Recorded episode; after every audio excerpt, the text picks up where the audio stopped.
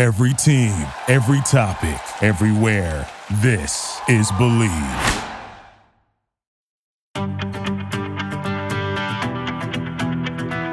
Well, hello, and Happy New Year to everybody. You're dialed in with Tom Brenneman. Great to have you with us. Dave R. Brewster, as always, our producer and engineer. We thank him for all his outstanding work.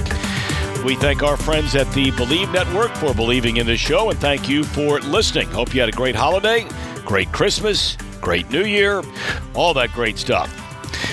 All right, this week's show, we are completely dialed in on the NFL playoffs. They begin on Saturday, 2-game Saturday, 3-game Sunday, and I can't remember ever a playoff game being on a Monday night. Maybe I'm wrong, but there will be a game on Monday night between the Arizona Cardinals and the LA Rams. But our guest this week, we've had him on going way, way back to when this show started. We talked more about him and coaching and all that kind of thing, and that's Brian Billick. You remember him, the longtime head coach of the Baltimore Ravens, won a Super Bowl in 2000, January of 2001 to be technical. So it was 21 years ago, that great Ravens team led by Ray Lewis and that group that just dominated the New York Giants in a Super Bowl 34-7. But, of course, Brian has worked in TV since getting out of coaching, and he still follows this stuff morning, noon, and night. And we're going to pick his brain about each and every matchup. And we're also going to touch on a couple of other things, the head coaching jobs that are open in the NFL. They call it Black Monday. 4 coaches shown the door on Monday. We'll ask him, you know, what might be the best job of those jobs? The Bears, the Dolphins, the Vikings, Denver. Is there one he likes more than the other? We're going to talk about quick topics. Is Jim Harbaugh coming back from the NFL after finally having a decent year at Michigan? And what about Baker Mayfield? Should the Browns bring him back? And, of course, then we talk about all the matchups as we're set for the postseason after 18 weeks, 17 games for the first time in the history of the National Football League. You're dialed in with Tom Brenneman coming up next. Since 1882, Children's Home of Northern Kentucky has been a lifeline for children and families in crisis. Now known as CHNK Behavioral Health, its team of doctors, nurses, and therapists impacts nearly 4,000 kids and families every year. An array of mental health services including counseling, addiction treatment, and psychiatric residential care. CHNK also continues to care for abused and neglected youth who are in the state's custody. Right now, CHNK Behavioral Health is offering a free 10-minute conversation with a clinical therapist to help families dealing with the increased pressures caused by the ongoing pandemic. Visit www.chnk.org for more details, or for the free conversation with a therapist, call 1-844-YES-CHNK. Brian Billick was born in Fairborn, Ohio in 1954, grew up in the Redlands, California, and, of course, after starring at BYU, he spent a couple of training camps with the San Francisco 49ers and the Dallas Cowboys as a player, but, of course, he came to be so well-known, internationally known, as a coach. From 94 to 98 was the offensive coordinator of the Minnesota Vikings. In 1998, that was a team that broke the NFL single-season scoring record. He would then spend 9 years as head coach of the Baltimore Ravens from 99 to 2007. Went to the playoffs 4 different times, and in 2000, took home the whole shooting match, won the Super Bowl title, the Ravens' first ever, with a dominant 34-7 win over the New York Giants. Brian Billick was inducted into the Ravens Ring of Honor in 2019. Since then, you've seen him any number of places, Fox, the NFL Network, and he joins us today on Dialed In as one of the coaches of the Hula Bowl. How in the world did that happen, Brian Billick? Well, I tell you what, Mike Smith, who is my brother-in-law, of course, former head coach of the Atlanta Falcons. We're married to sisters. Mike coached a couple of years ago. So the organizers, they moved it from Hawaii to Orlando for COVID reasons and logistics in terms of getting the guys here. And Mike said, let's have at it. You coach one team, I'll coach the other. He's put together a heck of a staff. Over 280 years of NFL experience on this. I got Wade Phillips as a defensive coordinator. Mike Tice, former head coach of the Minnesota Vikings, is my offensive line coach. Kevin Sumlin, head coach of Texas A&M in Arizona, is my receiver and tight end coach. So yeah, we've got some really good coaches here to service these guys and go out and play some ball. Well, when you take on this job, Brian, you know, what do you say to the players? Because clearly this is a big deal for them, and they're coming in as senior players, and they want to, you know, they've had all year to show what they can do, but now all of a sudden they're going to be in one place where a lot of scouts and coaches and so forth are going to be there watching them in person. What do you tell them about what's reasonable to expect from a playing time standpoint? Well, that's exactly right. And the thing I like about this game is the group that we have. This is the back end of the draft, guys. This is going to be, you know, third round, clearly the third day of the draft, some undrafted free agents. So these young guys need this game, which is good, because sometimes you can get into these and the front end guys, you know, they're going to come in and only want to play so much. These guys want to play. They want to be here. They want to get every snap they can. The important thing is basically they're here to be evaluated. We're going to have over 100 scouts here for the week. So it's not just the game. It's actually as much the practices as the game. Right. And they're going to be evaluated, whether it's the meetings, whether it's practice, everything about it. It's a great job interview, great opportunity for them to show that they compete. It's NFL rules, Pro Bowl rules. So they're going to get, and with the coaching staff that we have, they're going to be coached up at a pro level. I always used to tell my guys, you got to listen quick, because it's all about how quickly you can adapt. I mean, you watch an NFL game, how many times did you turn on the TV and watch your favorite team? And a guy that signed with them on Thursday is starting them for them on Sunday. So it's that ability to absorb very quickly what's going on to be able to go in and play. So it's a great opportunity for them. We're going to get everybody the most snaps we can. But between the week and the game, they're going to get plenty of opportunities to show off and scout. All right, I want to talk to you about a little bit about the league before we get into the playoff games. Today was known as Black Monday, the Monday after the regular season. Matt Nagy in Chicago, Brian Flores in Miami, Mike Zimmer in Minnesota, Nick Fangio in Denver. Any of those firings surprise you? Well, they all surprise you. It crushes you as a coach, because even if you're not one of the guys getting fired or on those staffs, somebody you know is affected by this. And people talk about it all the time. You're not just firing the coach; you're firing an entire staff. I mean, the upheaval. It's just a tough time. You know, that's the nature of the NFL. I think if any of them were a surprise, I think the Brian Flores firing in Miami was probably the biggest surprise to me. Most Nagy and Zimmer, there were questions about it all the way through. So, you know, those were not so much. But Brian Flores in Miami had it kind of going. And evidently it came down because of he and the general manager weren't seeing eye to eye. And, boy, that's so important. I mean, that's got to be almost like a marriage. Doesn't mean that it's got to be, you know, lockstep exactly the same way, but you got to have that good working relationship if you're going to have any chance as an organization. It sounds like maybe that was the problem in Miami. What was that meeting for you like, you know, with your owner there with the Ravens? I mean, you know, you had gone 13-3 the year before. The next year you go 5-11, and now you're sitting down with Steve Bisciotti. And I mean, did you sense this was coming? Well, it was funny. Not to, you know, betray confidences, but we had met, and it was a tough year. I mean, we started the year, we were in Cincinnati, lost Steve McNair, lost Jonathan Ogden, lost Ray Lewis. I went through 4 and 5 different quarterbacks because of injury. Not to make excuses for the losing. No, but I mean, it is what it is. You lose guys like that. I mean, you're ripping off Pro Bowlers there.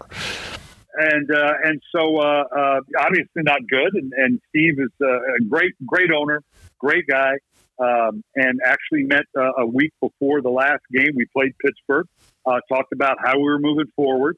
And I remember Steve telling me, he goes, you know, between you, Ozzie, and me, meaning Steve Bisciotti and Ozzie Newsome, he said, 2 of the 3 of us are going to be right. So that's where my comfort zone and what we're doing going forward. So we beat Pittsburgh, and I go into Ozzie's office the next day, figuring, okay, I'm getting ready to, because I was going to make some changes on the coaching staff, what we needed to do going forward, and that's when Ozzie, and yeah, I was caught off guard. Ozzie said, Steve decided to you know, the proverbial make a change or go another direction, and I only half joking goes, well, I know I don't think I should be fired, and honestly, I don't mean to speak to you, but I don't think you think I should be fired. So this 2 out of 3 things didn't last real long. But that's an owner's right. He made a business decision, whatever it was that Steve decided had to. And I've had to fire guys. I know who that is. It's life in the NFL, so you move on. All right, couple of just quick thoughts, and then we get to the playoff games. Jim Harbaugh, you think he's coming back to the NFL? Good question. You know, and obviously those are rumors. We thought, I actually thought when, because of the Flores decision being maybe the surprise compared to some of the others, I thought that happened and happened ahead of schedule because he wanted to go get Jim Harbaugh. But Mr. Ross has come out and said, I'm not going to steal Harbaugh from Michigan. Now, you still don't know if that's going to be the case. It really, I don't know. It depends on whether Jim Harbaugh still wants to go back in the NFL. He's obviously brought Michigan back to a degree. Big win over Ohio State, obviously. Got him to that point. Whether he wants, you know, it's really a personal decision on his part. I think a lot of people will make a run at him, and there's going to be a lot of money bouncing around. So this will be interesting. If indeed Miami is off the table, they're saying maybe in Las Vegas, although I think Bisciotti deserves a chance to kind of keep going with that. Chicago, because Harbaugh played in Chicago. So there are going to be a lot of rumors about him going. I only want to ask you about one quarterback in the league as far as what would you do if you're the general manager of the Cleveland Browns? What do you do with Baker Mayfield? Boy, that is a tough one because now it's particularly what you've got to pay those quarterbacks. And as Baker Mayfield distinguished himself to be one of those $100 million guarantee, because every penny nowadays with the quarterback, kind of like the NBA, they're all pretty much guaranteed. I would hesitate with that. My guess is, and they've said they want to keep him, because you always have to ask yourself, okay, if they don't, then what? Yep. And they know firsthand how hard it is to go to replace those guys. My guess is that they'll sign him, but at the end of the day, and the contract will look phenomenal, but at the end of the day, there'll be some provisions in there that protect the Browns, and I don't think it's going to be one of those Aaron Rodgers or Deshaun Watson or Patrick Mahomes kind of, you know, mega contract guaranteed, we're locked into this forever. I think there's going to be, it may be along the lines of a Ryan Tannehill contract, that's certainly a good contract, but has some mechanisms if things don't go well that allow the Browns to salvage some things. All right, let's hit these games really quick. We're just going to go in order of which they're scheduled to be played. Starting right here in my hometown of Cincinnati, the Raiders taking on the Bengals. Cincinnati beat them in Vegas earlier this year, 32-13. How do you see this one shaping up? You know, I will say this about all the games. This is going to be a phenomenal year because even with the number one seeds, with the exception of maybe Philly, I think it's anybody's ball game. You could make a case for any of these teams making a run, mainly because all the teams, even the good ones that are playing well, we've seen some of their work. Yep. They've all had some games where you're going, Todd, where did that come from? Yep.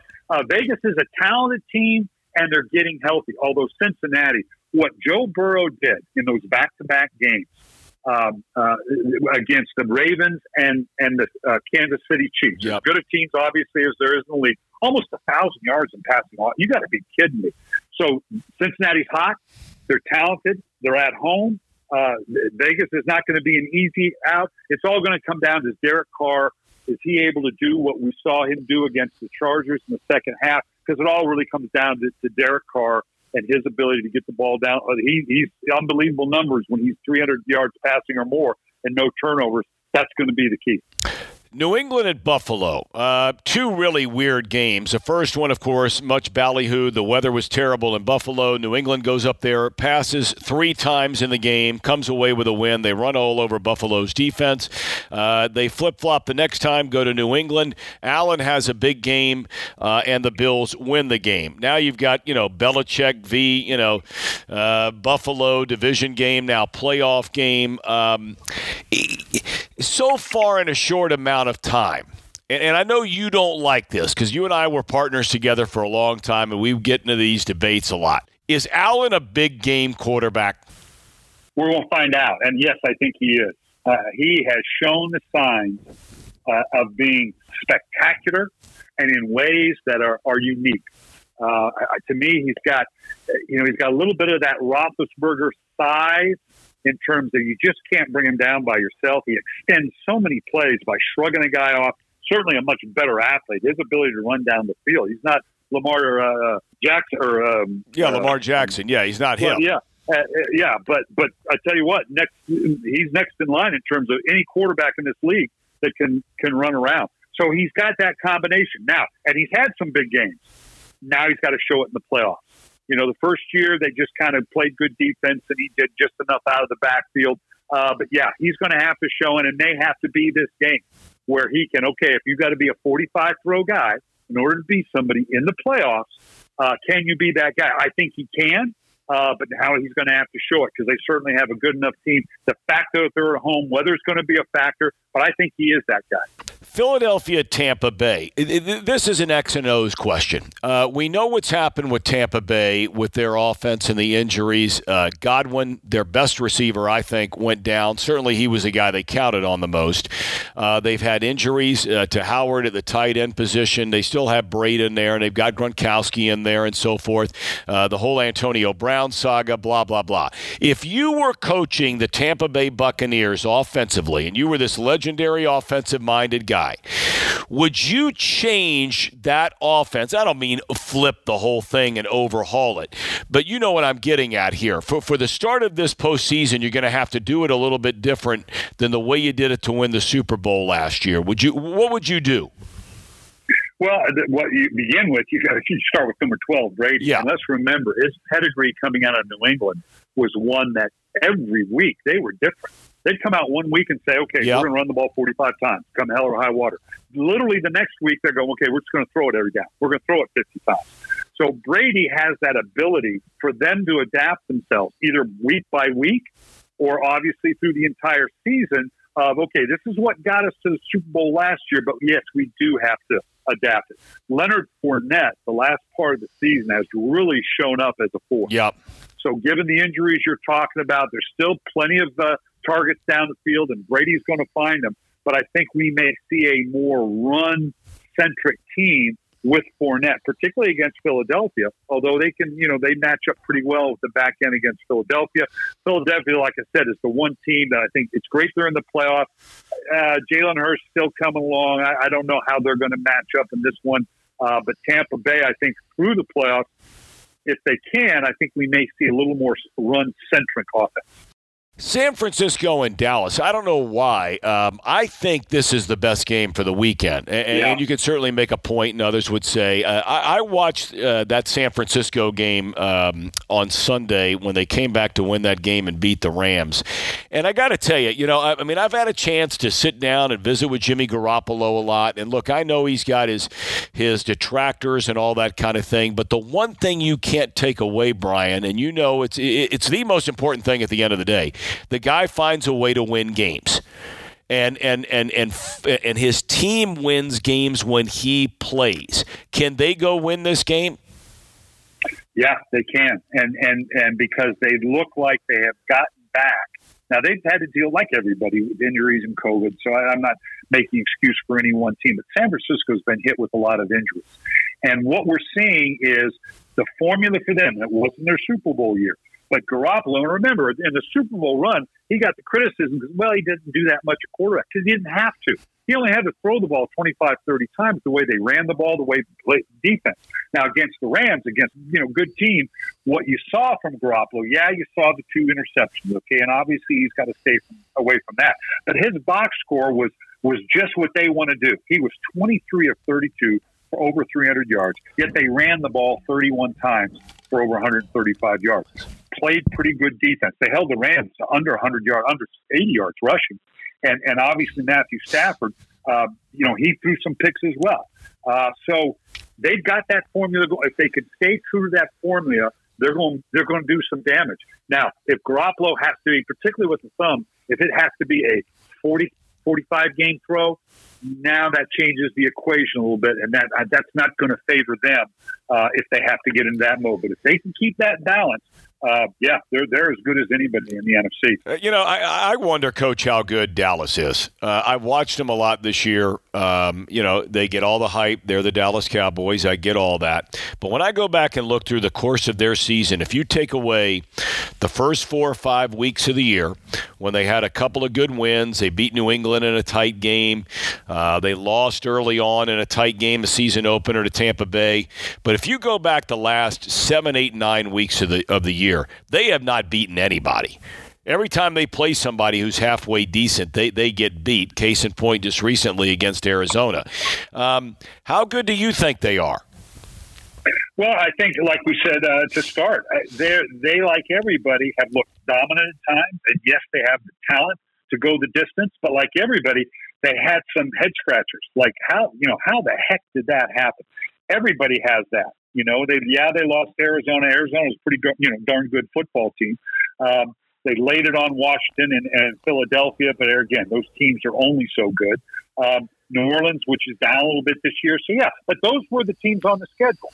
The loss to the Raiders, because we saw that the Raiders can be pretty good. So is Dallas capable of it? Yes, because Dak Prescott looks – although I've got to say, I don't know that Dak looks totally back. There are some of those throws that look like they're getting away from him. So that's just a matter of indeed, is he back? They certainly have the talent. The defense is better. I think this matchup is certainly going to be good for them. And, of course, it's the history of it. You got to love San Francisco and Dallas. Yeah. That history goes so far back. It's going to be great. I'm going to be interested to see if the Dallas defense can't contain San Francisco and not let them get into that rhythm that we were talking about. And then it could be, it could be a good day, because then Dallas can take control offensively. The problem is if San Francisco does get into that mode and chews up the clock and gets some long drives, now can Dak go in and from behind and with a shorter number of possessions, can he piece that thing together and come up with enough of the big plays? So, yeah, I think they are good enough, but like everybody, we've seen times when they're not. Is Pittsburgh even remotely good enough to even have a fighter's chance at KC? You know what? The emotion of it. Obviously the last run, Kansas City obviously playing as well as anybody that compared to early in the year, and everybody's taking the same approach. They're not going to give up the big play. Yep. That was the biggest thing for difference between Kansas City this year and previous years, because people are lining up in 4 cross zone, 2 deep, saying, okay, we're not going to give you the big play. And they haven't had as many vertical plays. Now, are they capable of putting together 12, 13, 4? They have a 17-play drive to start the game the other day. Yep. They're capable of that. But and certainly you're going to see Pittsburgh configure in that way. The question is, can Ben, and then Kansas City defense has shown some vulnerability, can Ben have that magical run? And we know he's capable of it. Can get the running game going on? I think they can make a game of it. Would I bet on it? No. I think Kansas City at home is going to be the better team, but I wouldn't dismiss it out of hand. And then lastly, you got Arizona against the LA Rams. Two teams that are hard to figure. I mean, you've already pointed that out about a number of these teams. But, they've played twice. Arizona beat them in LA. LA beat Arizona in Arizona. Matthew Stafford has still never won a playoff game. Not that he's been in a ton of them, but he's never won one. Does that weigh on Matthew Stafford, do you think, Coach? He wouldn't be human if it weren't in the back of his mind. Now, he was in Detroit all those years. Right. So it wasn't him alone, It's not like he was on good teams or anybody with history to where he's gone in and not. He's had the thing I liked this year, I was anxious to see Matthew Stafford in a system where he didn't have to throw the ball 650 or 700 times, like he had to every year in Detroit. And they played to that strength. And so they are a good, complete team. But he's had a run of turnovers. That's going to be the key to me. The last little bit, he's looked really good, but he's also turned the ball over. And you can't do that in the playoffs. Arizona, again, they've got the same challenge. They were so hot for so long, and Kyler Murray is special, but they haven't been able to piece it together the last part of the season. They're not coming in with a lot of momentum or necessarily confidence coming in. But they're familiar with the Rams. That's the good thing. They know this team. Their first real playoff experience where they're going to come together. It's a team that they're very familiar with, that they've had success against. So to me, it really comes down to if Matthew Stafford doesn't turn the ball over, I think the Rams at home are going to be good enough to win. He puts them, Kyler Murray, on a couple short fields, then I think the Cardinals have got a real chance. All right, then real quick, I'm going to just ask you, just give me the winner and loser. Vegas at Cincinnati, who wins? I think Cincinnati is playing with such confidence, and Joe Burrow, I got no reason to think he's not going to continue to be hot. I got to go with Cincinnati at home. New England at Buffalo. Boy, you go broke picking against New England and Belichick in the playoffs, but I think Buffalo is the better team. They're at home. I think Josh Allen's going to step up big. I go with Buffalo. All right, you like Tampa Bay over Philly, right? Yeah, Philly's the one odd. It's great that they made the playoffs, but of all the playoff teams, they're the ones that I think are the most vulnerable. What about the Niners in Dallas? I think San Francisco is going to come in and beat Dallas. I think there's enough question about Dak, and I think they've got that swagger, that comfortability. Debo Samuel was just phenomenal the other night. Garoppolo's going to have another week now that he's used to it. I'm actually going to go with the upset with San Francisco on the road against Dallas. All right, and you like Kansas City over Pittsburgh, and you said the Rams over Arizona, right? Yeah, I got to go. I mean, again, it's going to chalk and going with the home teams. That's not real, not breaking a lot of news here, but I do think Kansas City's too good to overcome for Pittsburgh, and I think the Rams are going to keep that balance, and Stafford doesn't turn the ball over. All right, my man, I can't thank you enough for your time, Coach. You're the best. Glad to do it. All righty, great to have him. Great to have you. We'll find out if he's right, and we'll focus again on the games the next weekend as we move into the divisional round after this weekend. Have a great day, a great weekend, and take care.